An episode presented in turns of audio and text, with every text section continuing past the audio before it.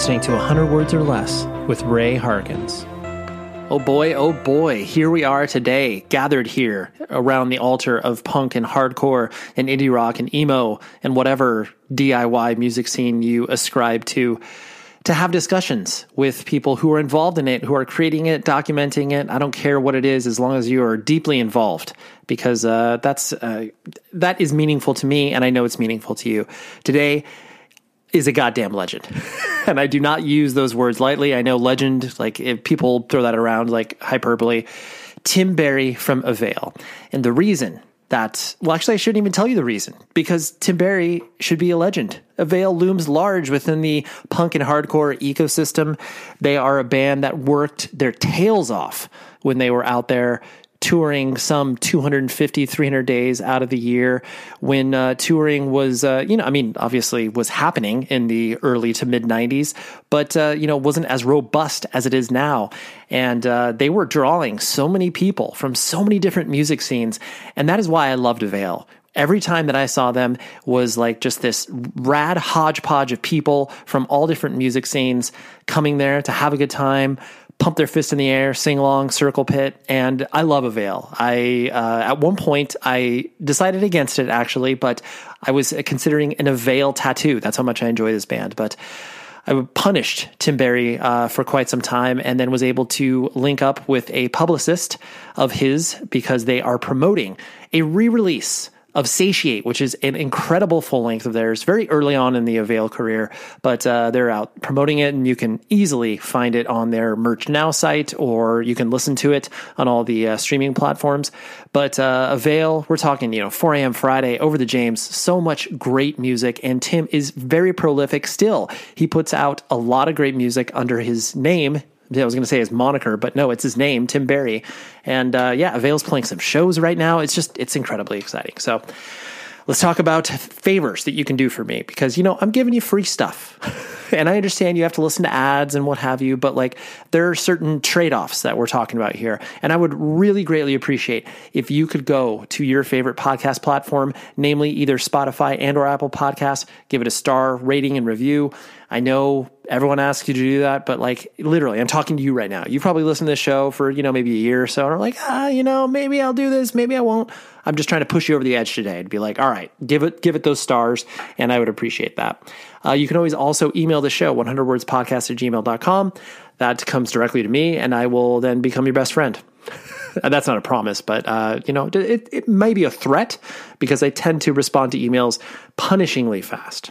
And then there are some times where I may just let it sit for a bit. But, anyways, that's neither here nor there. Let's talk to Tim Barry. Like I said, Avail is out there playing shows. They just re released Satiate, an incredible full length of theirs. I pre ordered that so fast on vinyl and I got it. It's a great package. It's awesome. So go listen to Avail, go celebrate Avail. And when you can see them, go see them because they are an incredible band. And Tim Barry he uh, is, I describe him as this. He's a salt of the earth dude. He just likes music, likes art, likes creating, likes existing in the world. And that makes me really happy. So here is the engaging conversation I had with Tim.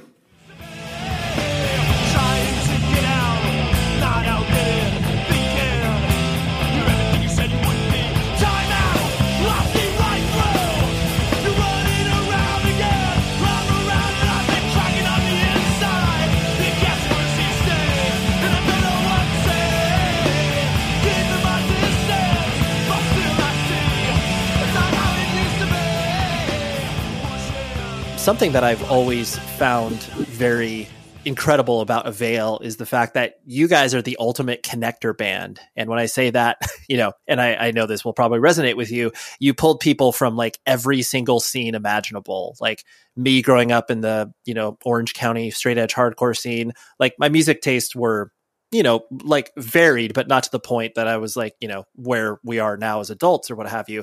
But you know, when you were out there grinding it out in the road constantly in the mid to late 90s, you were pulling all these people from different scenes. And I know that that was like unintentional when you guys were first starting. But when did you maybe start to personally notice, like, hey, we are drawing like these hardcore kids and like these, you know, Liberty Spike punk kids, like everyone's in the same room together. And that is maybe not the most common thing. Uh, or did you even notice that? I don't think we even noticed it. Okay. I don't think we noticed that we were the Dolly Parton of punk. um, That's good. I like that. Um, I, I think the guys in Avail are all so different that to see a room filled with those differences didn't seem abnormal to us.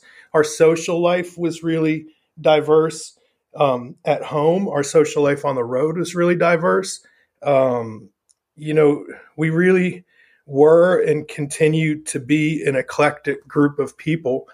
Um, and, you know, and you, you say, like, you know, yeah, there's punks and there's skins and there's hardcore kids, but there's also like, you know, uh, stereotypically normal people coming to the shows and, and metalheads and and uh, just what a neat mix. And I guess it it I didn't realize it, or I'm sure the other guys didn't realize it um, until people started talking about it. It when Avail was like an un, unintentional slow grind, um, it, never becoming very popular, but but uh, maybe well known in in a sort of niche of the underground. And in that slow grind comes more and more press. And I think back then, you know, if I'd read something in, you know, Maximum Rock and Roll or Punk Planet mentioning how different all the folks at the shows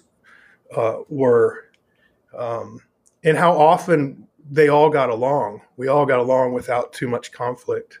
I think that's probably when we realized that we were um, in that sort of bracket. Mm-hmm. And hopefully that continues. You know, like back in the in the I guess probably in the 70s or 80s, people attached to music like it was um, you know, their gang. If you go under bridges, you'll see people who've written like Led Zeppelin or Metallica and things like that. And that's almost like tribalizing.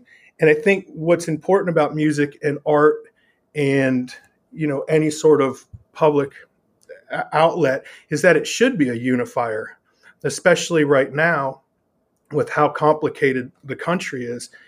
I hope that um, you know small little sparks of music or art or whatever really start bringing people back together again, even if it's just a small thing in the punk world.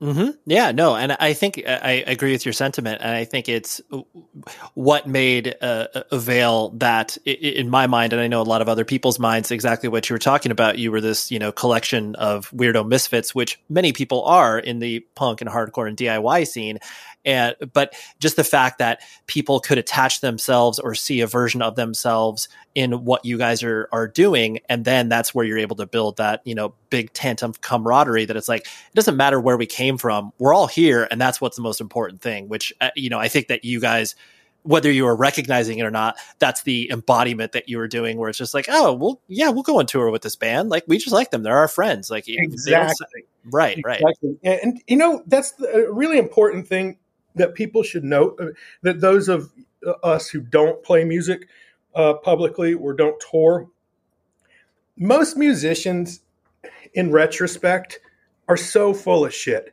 They they make up what happened instead of realizing that it just happened. Uh, I think there's very few people who sit down and sort of draft what they want to happen with their musical quote unquote careers. I think for most of us, especially coming up in independent music in the underground um, in the 90s, uh, we were just going full force, trying to get from one show to another in any way possible, and not realizing what that trail was leaving behind, um, whether it be positive or negative. And so, like, it's super easy to look back on your accomplishments over a uh, you know a number of years of touring and releasing records and sort of rewrite it to calibrate your ego in it but really we had no idea at all what we were doing we were yeah. just drawn to music for whatever reasons that we were and um in yeah, it really is bizarre to think back on what oh, we absolutely. i mean i'm thinking like setting up tours. I used to set up tours on payphones, or we used to. I used a fax machine that Lookout Records sent us to set up our first tour of Europe in 1994 with Paula from the band Spitboy on in the UK, sort of like orchestrating everything um, from her end. But we didn't have enough money to pay for the phone bills, so we faxed back and forth, which was a new technology on this transparent paper that we copied the directions on that disappeared. And it, you know, like in, in a time when there was no computers or or no cell phones, and directions would simply be go to town, look for punks, and we'd play squats. And it's just remarkable to look back on the whole thing. And and I'm not interested in sitting and like reinventing, um, you know, like I woke up, put my put my shoes on, picked up my guitar, and wrote this great song. And this is where it comes from. That's bullshit. It just happened. Song popped up. Some people liked it. We went on the road. Right. You operate. I mean, and I think that idea of operating off of instinct is what it, it, it enables you to obviously follow. I mean, this sounds so highfalutin, but like follow your muse, you know. And it's like that's what you're doing. That's what you have been doing with your own solo project. You were following what your instinct and what the songs will make of it, as opposed to, well, but you know, the the common trajectory of people getting out of punk, or you know, and I use that in air quotes, but like, oh, I got to be a folk guy now. It's like, no, this is just what you are and what you always have been. Yeah, I mean, personally, yeah. I mean, yeah, people. I think the the key word that you used is instinct. Um, I mean, if I'm just speaking of, about myself and not Avail as a whole, is is all the songs that I have written personally would have been written whether anyone was listening or not. And for whatever reasons, music and writing is one of my many sort of um, I wouldn't call them hobbies, just things that occur in my life seasonally. So, you know, like I'll spend the winter writing for whatever reason. I've always been like that. In fact, I was just at my mom's house and, and I played her and all the cousins, my, all the cousins, um, my first song that I ever wrote, which went, go to school every day. Don't know why it don't pay. This sucks. This sucks. This sucks. This sucks. And I wrote that when I was 14 and I never stopped writing shitty songs. But it's also very important to note that uh, Avail's writing was very, um, what's the word, collaborative. We all wrote. So, right. Um, yeah. Yeah. And, kind of putting the, the focus on you as an individual, I, I, know you were born and raised in Northern Virginia, and it was kind of a you know an unconventional scenario from what I understand it in regards to. I wouldn't maybe go so far as to label it as a as a commune, but I've you know read you describing your uh, you know kind of freewheeling existence as a, as a kid. Uh, is that correct, or am I completely off base? Commune? No. Okay. No, no, no.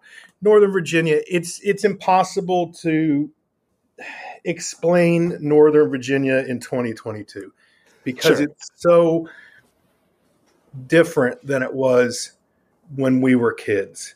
Um, not all of Avail, but much of Avail lived in when we left Northern Virginia was from a planned community in Fairfax County, but it sort of had a, a utopian um, ideal that didn't come to fruition because of um, its proximity to Washington D.C and the availability of sort of like there wasn't building codes and, and, and districts and whatnot that made it develop in a way that was unforgivable. Um, and so it's so far removed from where we are now that it almost seems irrelevant. I mean, when we left, my brother was down here. Um, none of us were doing anything. I was laying carpet um, in Northern Virginia, and my dad uh, signed a lease for us to, for a, a, a, sort of apartment here in Richmond.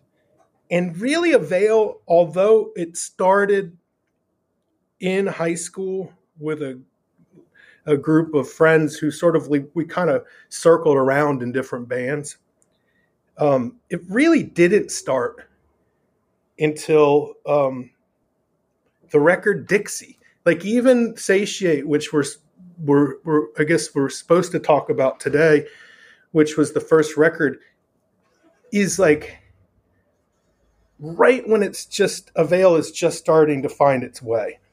Um, after many lineup changes and and uh, whatnot. Right, right, for sure. And I know uh, your uh, family structure. Like, do you have brothers and sisters? Correct, right? Yeah, yeah. My sister is here. My brother is now up north in Jersey. Okay, sorry, New York, New York State. Got it. Um, and, and I know you were exposed to, um, you know, music at a pretty early age in regards to, you know, you attending the Catholic Church and your parents being in a choir and stuff like that. Um, when uh, had had music kind of seeped into you uh, i know because of that but like did you i like it and i identify with it where it's like oh that's cool. They're singing. Like you know i, I like the way that music sounds. No not at church. I hated it. Um and the music that my parents played at church it's a catholic church and my family's pretty irish but it is not an irish catholic church. Um, they played there was a banjo player a bass player uh, and I call it the Guitar Army. And they sang these sort of um, contemporary versions of of Christian songs. It was very uh, uh, rebellious in the eyes of of um, the normal Catholic Church. And looking back on that, that's pretty damn cool. My mom was definitely like an Earth Mother and whatnot. Um, but really, my interest in music, uh, the path that I ended up on was um, blazed by my older brother, James. Uh, my sister's much younger and she's a musician. My brother is a composer and my sister is a violin player. Um, and somewhere I felt right in the middle of all that. When I was a kid, my dad was sent over to England for some training, and uh, the whole family went. And that's where I kind of took off with music. It was a whole nother fucking level for me. I was a preteen and my dad was busy and he gave my brother and I, who's two years older, um, subway passes, tube passes, and we just did whatever the hell we want. It's it's where I started drinking beer at a very young age, and right. where I saw my first punk show.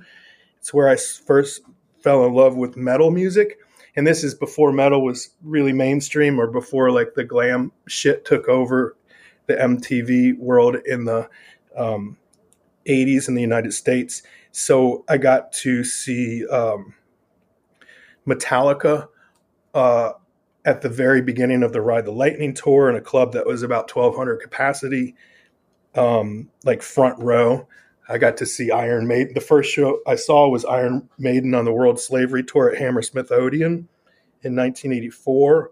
Um, I did not make it to see the Clash, although my brother went and brought me a T-shirt. I sat outside the show at Brixton Academy.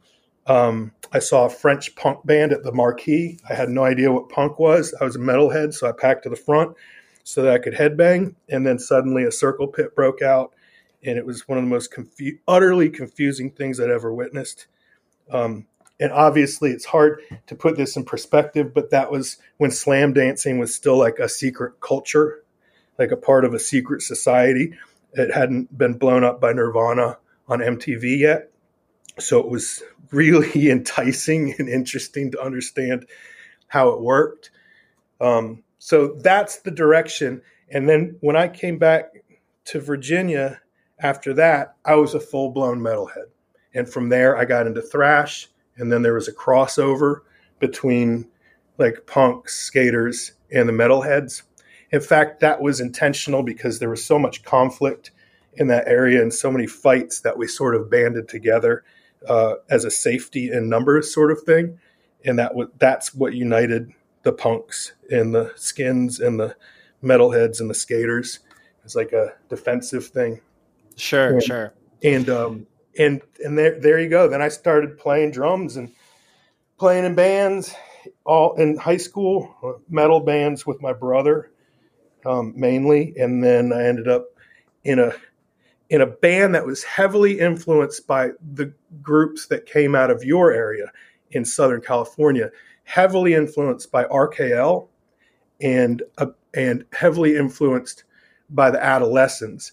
I was in a band called LDK, which is an acronym for Learning Disabled Kids, because oh, okay, because we all were. And I was a like a speed metal drummer who ended up in that band, and um, quit the band when I got locked up for a little bit, or maybe I got locked. Maybe I quit the band. Yeah, maybe, yeah, maybe the locked up part made you not be in the band. Yeah. Anyway, when I came out, um, I um, uh, was asked to be the drummer in Avail, and that's how I and Avail was in that loose group of misfits that played music in different bands. And I don't remember what happened to whoever was playing the drums at that point, but um, yeah, then I started drumming in Avail. Drumming in Avail, yeah. And there was a different singer, and it was Joe, me. The only the only members from back then are Joe and I. Right, right. And the um, I know that, like you mentioned, as you were, you know, kind of putting together all of these, uh, you know, musical collections and and getting exposed to all that. Uh, I'm going to presume that school was not ever an important part of your life. Uh, no. Did you ever? Yeah. Okay. no, I was the guy on the BMX bike with a. I looked like I was in municipal waste. So right. I was. I. I but an OG. So I, I, you know, like I, I was the guy in the BMX bike with the pack of Marlboro Reds in his battle vest with a venom patch on the back um, that was selling you LSD and weed and um, riding around on my BMX bike. So no, school wasn't anything of interest to me. In fact, it, it, and we should. I don't want to be too long winded here if we're talking about Avail uh, it, so much, but um, I really couldn't even read when I got out of high school. In fact, it was a uh, the person who helped Avail put the our first record out that really encouraged me to to to see what I was trying to put together when I was looking at words. Um, and right. we should, we should touch on that. So no, school was not a thing. Right. And I'm going to guess that like because of that the, you know, life path as far as oh, I'm going to, you know, go to college and get a career, like all that stuff was not even part of the radar as well. No. I mean, yeah. I, I I I I took classes at the community college here, but mainly things that I was interested in like like African American history and things like that. And that was more me just trying to to learn I've always believed that I don't need to pay people to to I don't need to get in debt to learn things. So I, I would do back then is I would choose topics and study them on my own. Six months of auto mechanics, or um, I'd read about feminism for a year, or um, anything, all kinds of interesting shit. Mainly history, though. Right, and it's and, and I find that you know interesting and compelling because that was probably in conjunction with you learning about all of these different, you know, not only musical styles, but then a lot of these bands were bringing a different perspective, whether it was politically or socio-economically or whatever. So you were just like trying to expand your world at a rapid pace, I'm guessing. I guess I was. Yeah. I mean, I was really interested in punk rock, the, the whole community of it. I finally, I think when you grow up in a place like Northern Virginia, you you lack identity. And I finally felt like I, you know, like I finally felt like I I had like a group of friends, like I had a culture. We celebrated when we went to shows. We cared about our community, and in doing so, we were active in it. It felt good as a young person to really be be active. In Richmond uh, was very small then. It was a very small community, and I, I think not avail, but I think like the whole uh, group of active people in Richmond did a lot of good back then, and, and planted a lot of seeds that came to fruition recently. Oh boy, you know what time it is? It's Rockabilia time, and this code is going to get you 10% off your order, 100 words or less. And what does Rockabilia do? They ship you all of the latest and greatest band merch that you could possibly shake a stick at. I don't care what band you're into, they have it and they have multiple different designs. They have all of your favorite stuff right there at your fingertips, ships quick to you from the Midwest and it's all independently owned and operated. They've been in business for over 30 years. I think they should have like a really cool 35th or 40th anniversary, or who knows, maybe it might have even been longer. But regardless, Rockabilia is a website that you need to go to. You will have so much fun on there. I do it uh, probably like once a month. I just get lost in there for a good 20 minutes or so, and then end up filling my cart and checking out and uh, having a lot of fun with it. So, rockabilia.com. 100 words or less is the promo code. Thank you so much for your continued support and buy band merch. It's important. It's interesting to hear you say that too, because I think everybody that, you know, rose to prominence as far as, you know, touring and playing shows and stuff like that waves the flag for Richmond so high because it was, you know, so small and then it grew you know over time but then there was always that connectivity to a city in ways that you know like louisville or you know other places around the country that have that same kind of spirit about their scenes. And they're like oh yes of course i'm from richmond. Like yes like yeah. we're going to talk about it. And it's funny it's it's it's weird how you become how people see you. Because so as we're traveling around pre-internet it's confusing to people that you're not from like LA or New York or Boston or one of the big cities, and you say you're from Richmond or even Virginia, no one knows where the fuck it is. Like it because we're not all traveled. We haven't spent, you know, like we're not all connected yet. It's so new, it's so different. And then like they label you. Like I would read articles and it would say Avail um uh tattooed Dixie punks right. And things like that and you're like okay well i guess that's what i am now. And it, and then you kind of like with it you you become how people see you. And so in that it was okay for us to say you know what? Like we are from this shitty fucking city where it's horribly violent it's crime ridden the houses we lived in were absolutely insane. The shit that happened around them, people being killed. Uh, a lot hasn't changed in a lot of neighborhoods, but and to say, you know what, like, no, we're not living in New York City or Los Angeles or San Francisco. We live in Richmond, Virginia, and that's what's up. And yeah, you want right, to get reckon into, with that. And, and if you and if you want to get into details, seven of us live share a house for four hundred and twenty five dollars a month for the whole house, and that's also where our band practices, and that's where we store all our merchandise. so do the math. If you can, if you can live with crack, then you can live in, in Richmond. Right, right. And I, honestly, I, I think because of that uh, life experience and the way that you guys, uh, you know, approach not only you know the music that you played but it was a uh, and i mean this in a non-pejorative sense like it was a very cult-like experience where it's like hey we'll welcome you into the you know the poor you know hungry and ugly happy like you know we'll, we'll introduce you to that community um, as long as you're willing to follow along and not judge us based off of that and i, yeah. I think that it really did inspire people to follow you guys in a way that you know many other bands like didn't reach that uh level of of dedication to you know yeah yeah um and I know that you, I mean, you've spoken about this before as well in regards to kind of being the de facto manager, you know, like once the touring started to happen and, you know, dealing with booking agents and, you know, people like working with record labels. Um, I knew that that like really, and you've expressed it, it ground you down to where it was like, this is not a fun part of being in a band. Um, was there a time that you uh, i guess enjoyed that aspect of it? Or was it always kind of like a i guess we have to do this well for whatever reason i've always taken that role. Uh, you know a lot of the networking that avail gained was that i set up shows in richmond uh, starting in 1990 so you know i was setting up shows for born against and rorschach and neurosis and clutch and um, endless amounts of bands that would come through. And so we made a lot of friends. And i think because of me having those connections from setting up shows it became just normalized for me to be the one who reached out for paybacks.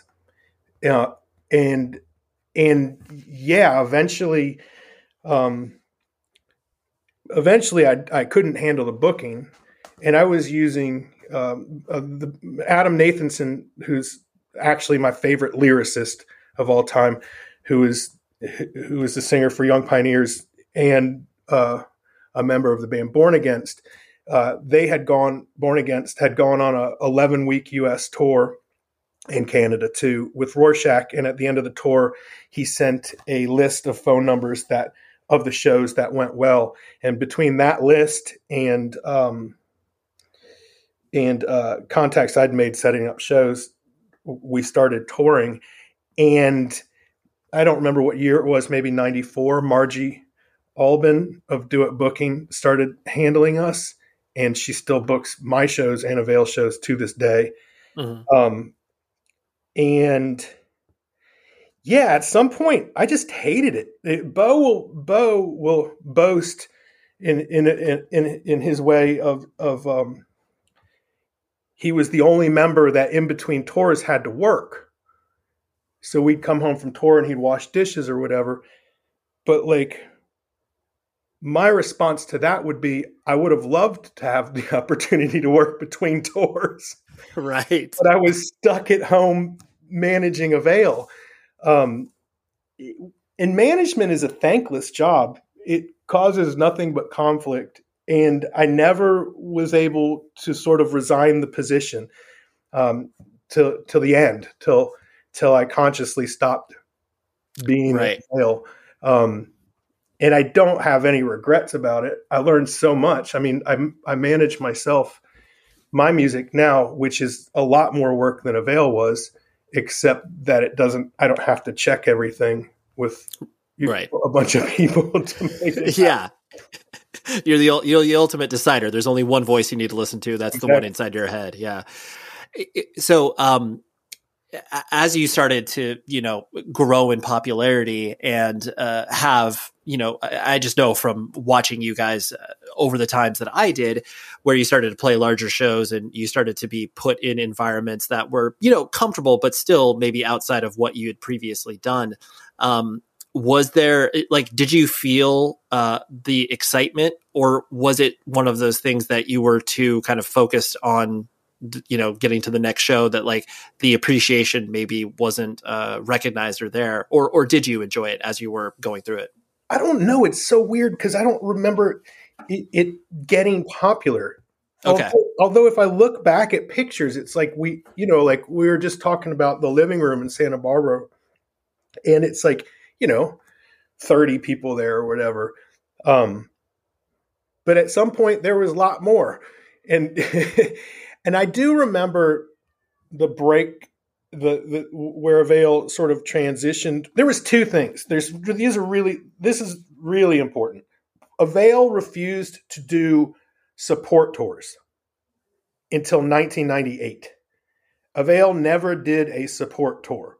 So mm-hmm. where the standard in the music business, say for me right now, um, is to get an offer to play a bunch of shows with Brian Fallon.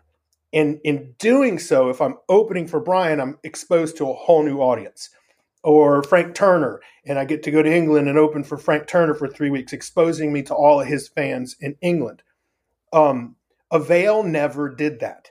So, all the way until 1998, we did that by word of mouth without the internet and social networks.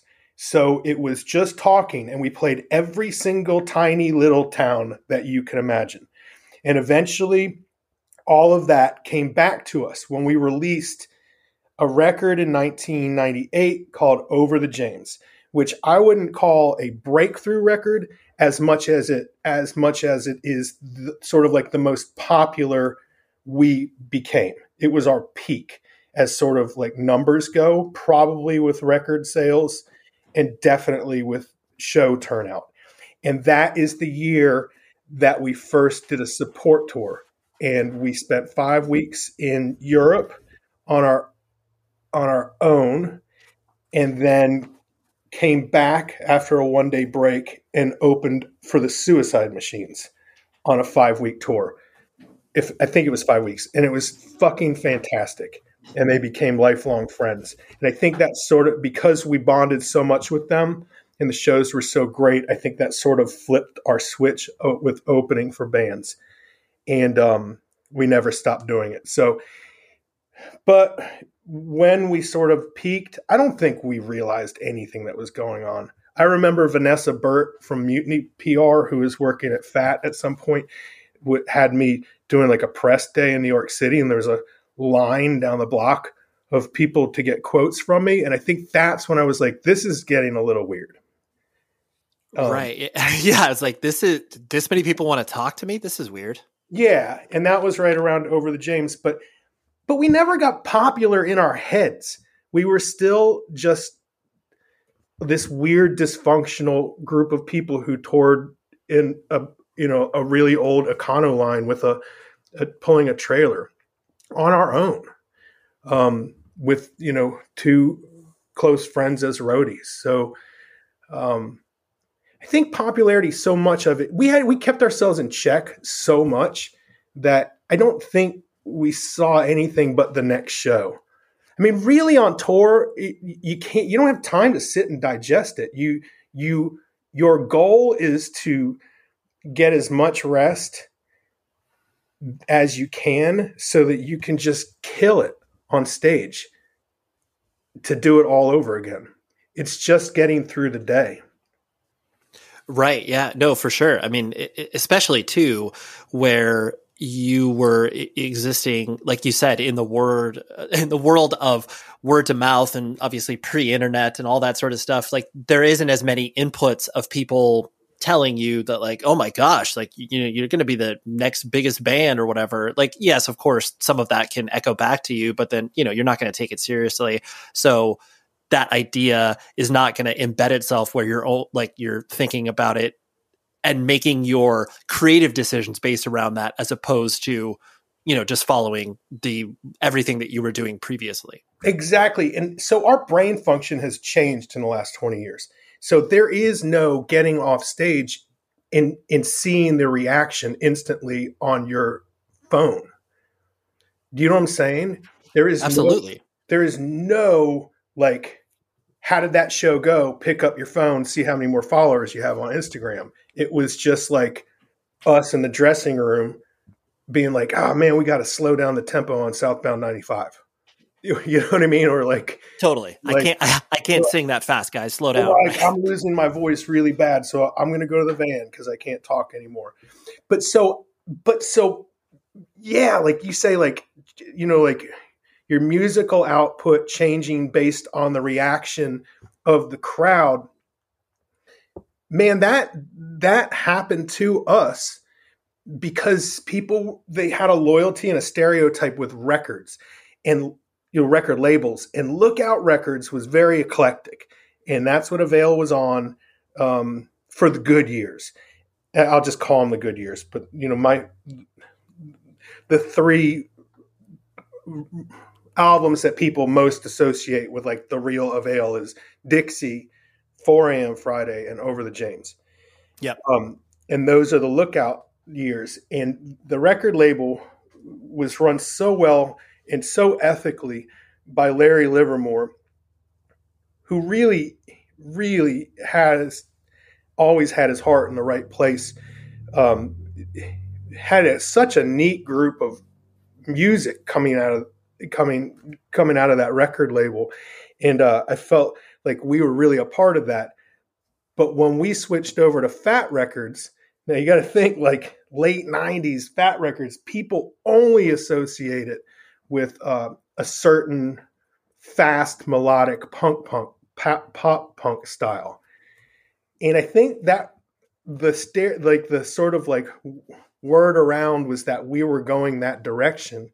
And i really do think that influenced us on our first uh, fat records release where we are like actually fuck y'all. We're not going that direction. We're going to become like a harder heavier hardcore band. And um that's where I think we started just going downhill. When you start thinking about how people see you, it, it it's not good. Like it, it's just in life in general, and it, we really just have to be who we are.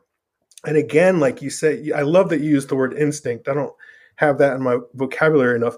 Where before we were writing by instinct or by influence, where you have like a guitar player who's riffing Lynyrd Skynyrd songs that he grew up playing, or uh, a bass player who's pulling bass melodies from Rites of Spring or other great DC bands, and you have uh, a drummer who hits like Dave Grohl before we even heard Nirvana and is heavily influenced by DC music and metal.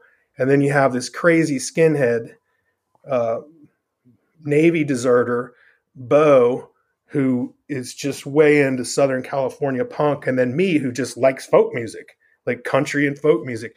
We are going to write by instinct, and it's going to be eclectic, and it's going to be fucking different. Um, but when we start writing or being who, you know, like just trying to do something uh, because we're looking at ourselves how people might may judge us that's where things just start going downhill. And i mean that in life in general not just with music. We really can't let people influence us because yeah. things just start going weird. It's hard no it's and it, it it no one is immune to it because it definitely like you said when you can positively lean into the expectations of what people want from you, you know, you could end up writing the same record eight times in a row, which for some bands is fine, but for others, it's like uh, we're bored. We don't need to do that anymore. But then on the flip side is exactly what you're talking about, where it's like, okay, well, we're signing to Fat, but we're going to be, you know, we're not going to be like No Use for a Name and every other band on the label because we're going to be, you know, hard or whatever. So I, I, completely understand where you're coming from. Yeah, it was an interesting time, definitely pivotal um, in, my eyes. In, in retrospect, looking back on Avail, about that's about where I started. I had a lot of personal struggles at that point, and then when I kind of came out of them, I was like, I just don't know that I like this anymore. Yeah, right. I had a moment to think about it. Yeah, well, I didn't even really. I just, I just, you know, it was funny. Like um, Bo, who is, you know, we've been close friends since kindergarten, and I remember, you know, his greatest goal with music because he did what he was like. I have a goal, and my goal is that if I ever get to play a show in California, I will be done with music happily. And that's a pretty great goal because we accomplished that, I believe, in 92, maybe 93. I can't perfectly remember. But he and I both sort of made a pact that if this is, becomes a job where it's not fun, then we should stop. Yep. And I remember playing in Richmond. Um, so Avail put out two records on on uh, Fat Records, and then I had given up management. I just completely was over it. And I really curated the tours. Like I really put in a lot of effort to make them really eclectic and fun for everybody. And then I stopped doing the tours and we went on this tour. It was a disaster. It was like nobody fucking came to the shows. The oh no, this last tour actually was great. It was Darkest Hour was it Darkest Hour? No, it was American Nightmare. I don't know. That was a good tour. It was yeah. Well, but anyway, I got home, got to the Richmond show, and I remember getting off stage and looking at my now ex wife um, in the backstage, and I was like, "That's the last time I'm ever doing that." And I just walked out of the venue and left. And I right. didn't do it again until these reunion shows. Yeah, sure. And the um, I know something that has been uh, probably you know romanticized to a certain extent but then also you know in actuality like the you know train hopping and living frugally um, you know has always been something that you have made public and people are aware of that about you. Was um was that kind of just like hardwired in you like the attraction to that you know that's not meant for everybody you know i was actually it's funny i was uh, driving my 10 year old son to school today and i was telling him that i was speaking to you and i you know uh, told him about kind of you know the culture of train hopping and stuff like that and he was like that sounds so cool. And I'm like, I know it's, it, it, it is pretty cool. no, no, um, yeah, yeah, I know exactly. It's like, well, you know, in certain extent it is, but, um, was that something that was always not just the train hopping, but like I said, the living frugally and all that sort of stuff. Was that just kind of always who you were? I I I think like if you go in my brother's bathroom, and you look at his toothpaste, it, uh-huh. he'll roll it until there's not one drop left.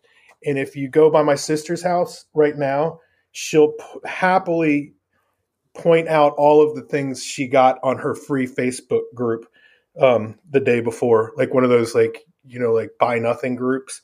Sure. Um, and if you come to my house, I have two kids, and um, we live in a 900 square foot house. And I'm not saying this to boast because it's almost embarrassing, but they each have a bedroom, and I sleep on the couch, and that's how we live. And and I really don't have anything. I mean, I have an old pickup truck and my dad and my dad van, which is a Grand Caravan, but I don't say any of that to boast. I just maybe at some point in my life, I just like was looking at all the excess, and maybe it started getting to me. Um,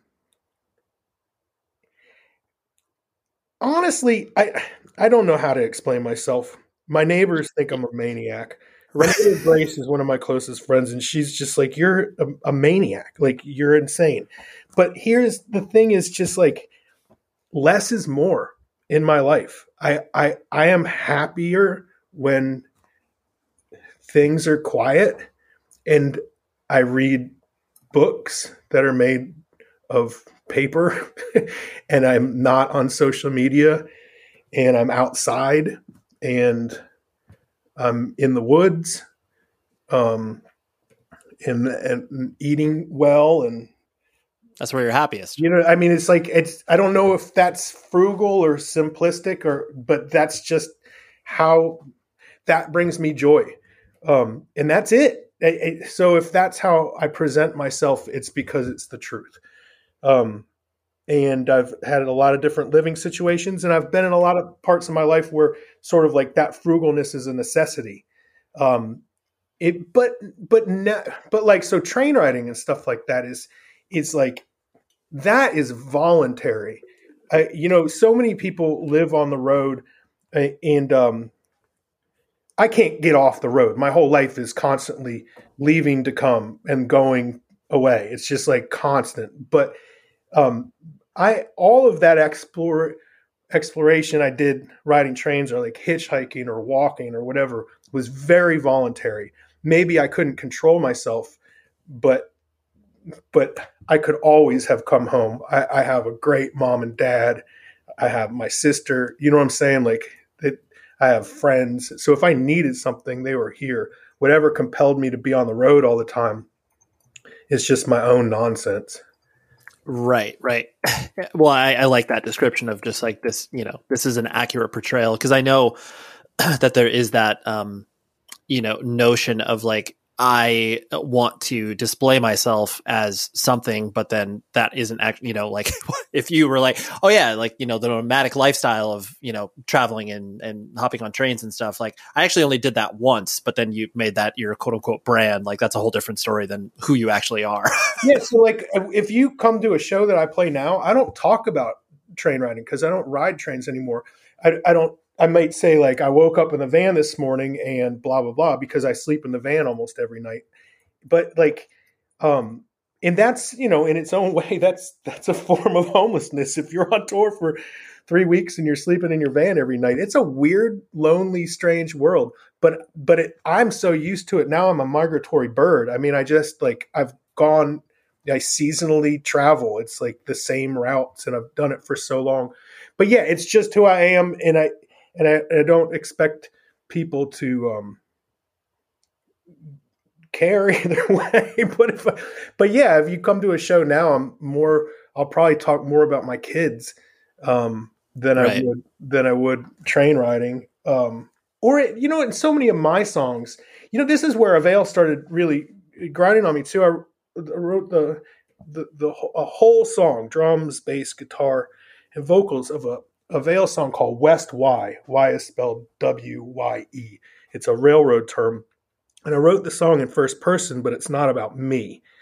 It's about a train rider, a freight train rider. It was sort of my first train song um, that I made public, although I've been listening to train songs my whole life and obsessed with trains my whole life. Um, mainly like Woody Guthrie and Jimmie Rodgers and and um, and uh, Utah Phillips and whatnot. But um, yeah, people took that song way wrong. They thought, you know, like, oh, this this guy is writing this first person song, um, and it's like about him. And I was like, this sucks. Like, I can't even tell like a story. You know what I mean? Without yeah. being judged, not just by my by the people who were listening to Avail, but by my bandmates. And it's just like, all right, this is weird. I can't write a folk song in a punk band. Right. I got I got to figure out how to separate these two things. Yeah. Sure. Yeah. Um, and the this kind of harkens back to a little bit of what we were talking about previously, where um, the you know waving the flag for Richmond, and but then constantly living that nomadic lifestyle of what you were talking about. Um, I'm sure you have tried and have ebbed and flowed within the balance of being present in Richmond versus being a nomad and being on tour and stuff like that. Um, you know, how has that affected you, I guess, as a, as a person? Cause I'm sure there's been times where you've been away and been like, this is hell. I need to get like to the river. And then vice versa, where it's like, you're on the river and you're like, I got to get out there. Yeah, my whole life has been that way. It's crazy. It, th- there has been an incredible push or pull. pull. I've always thought, um, you know, it's. I'm always in a rush to get home, and then once I'm here, I don't know what the rush was. sure. and that's the only way I can sum it up. Yep. And then I'm ready to go again. And so if if I'm between tours with Avail and management stuff is caught up and I hear you know a, a train symbols change, I'm like, well, I'm going to try to ride this train to this new location and and um back then I had like I don't know, I had all these weird ways of doing it where I'd had thrift store bikes that I locked up in different towns. So I could ride trains to different towns and I'd have a bike and and, and set up a new camp and um and all I you know yeah and then and then you know like nowadays I do the same thing with the kids. It's like I just like let's go camping. And camping might be going on the north side of the river directly across from our house and sleeping in tents or or going upriver or you know going to a cabin or something like that. So in that hopefully i'm not instilling that too much in my children. But i think uh, contemporary american culture is very rootless and very nomadic. So many people move. I mean we we move in circles. I don't I know very few people who are born and stayed in Virginia. We're all over the place. And I think right. that goes for all states. Sure, sure. And uh, the, I mean, much has been made uh, about, I mean, from a press perspective in regards to, you know, Avail coming back and playing shows. And uh, especially just because I know a lot of people like to rub in your face of like, oh, Tim, you said you would never get back and play with Avail, which I think is so funny that people like to mention that. But um, so how have you seen kind of like the legacy of the band reflected back on you in regards to uh, just having all of the i mean i know the monumental moments of just like oh we're only selling hard tickets and then that show sells out. It's like oh all these weird things that i know that you had no inkling was going to happen. Um, you know so how does that kind of like ping pong in your head or is it simply just another cool show that you get to play? Well that First and foremost, I think it's hilarious how people feel like they can control another person by bringing up things that they've done. totally. Because I just don't give a fuck. Like, I really don't care. And I said this to Nick from No Lies, uh, whatever podcast, uh, um, No Lies, Just Bullshit podcast when I first announced the Avail shows was like, I reserve the right to change my opinion whenever the hell I want and I owe nothing to anyone other than my small family and I.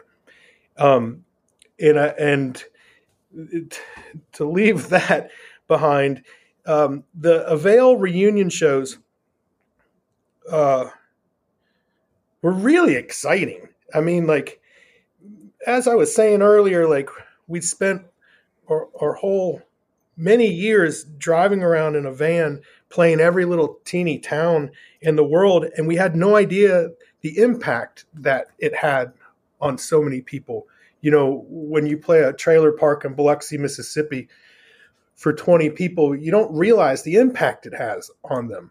Or um, you you play in um, you know a small town in Iowa or or um, Danville, Illinois, or you know like you just don't realize what people take from it. And I think what I realized with the Avail shows, the reunion shows that happened in July of 2019, is that all of those people came back together to celebrate. And I always believe, first and foremost, that music is a form of celebration.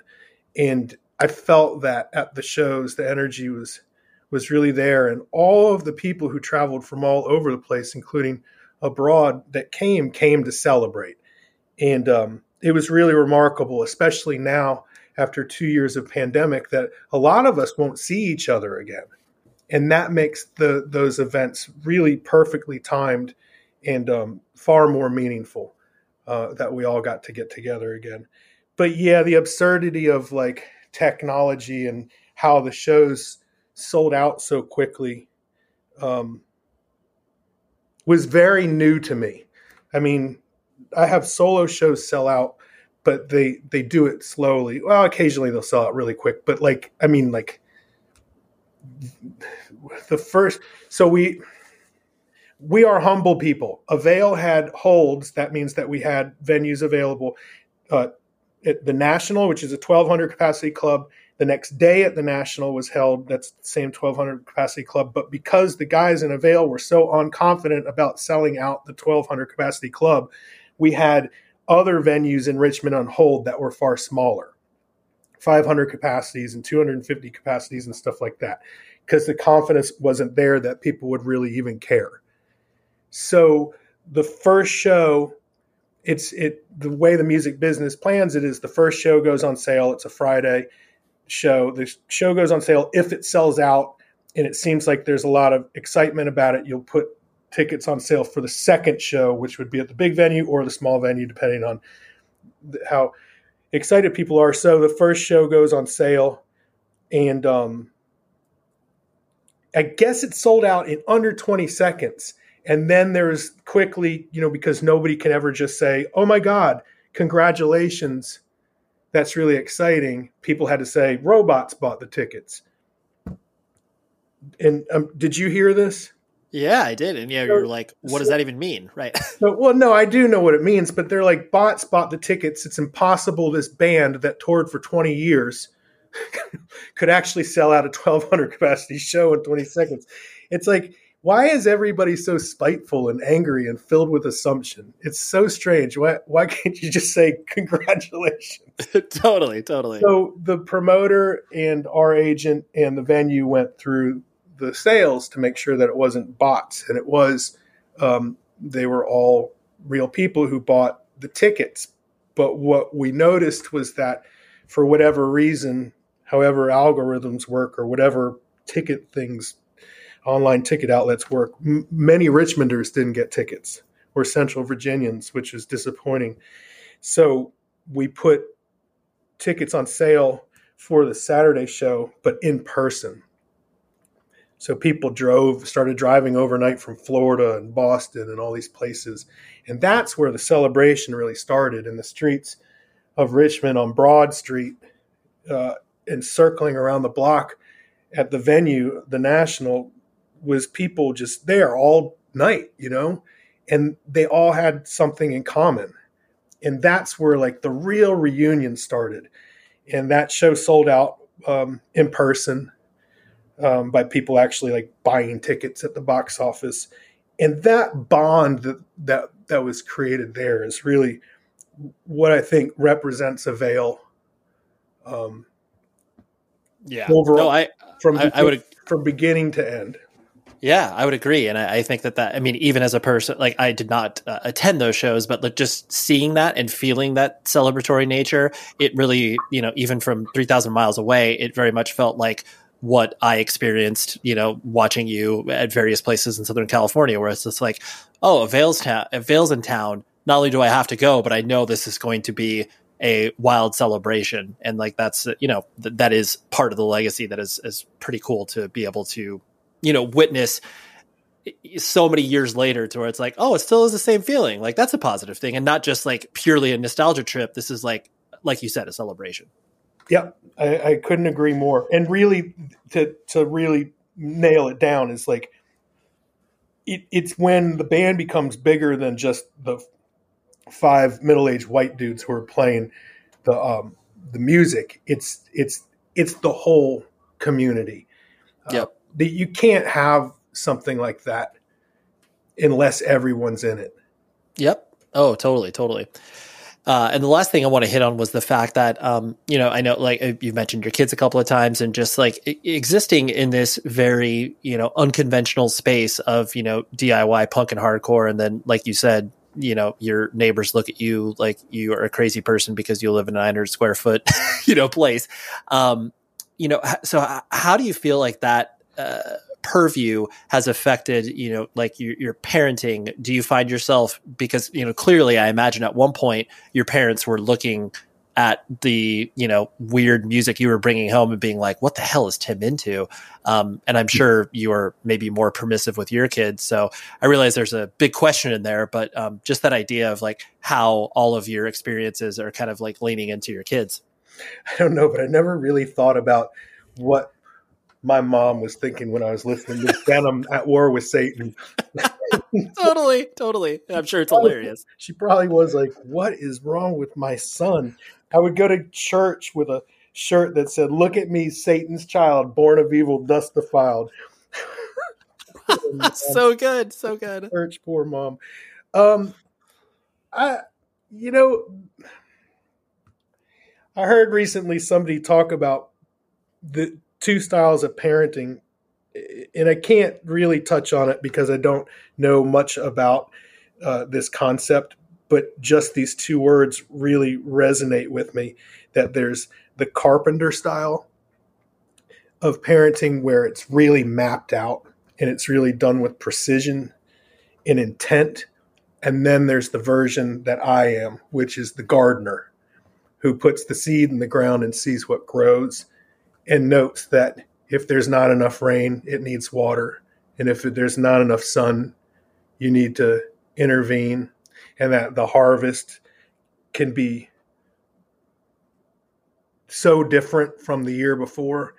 Um, I really don't know what I'm doing as a parent other than really going by instinct.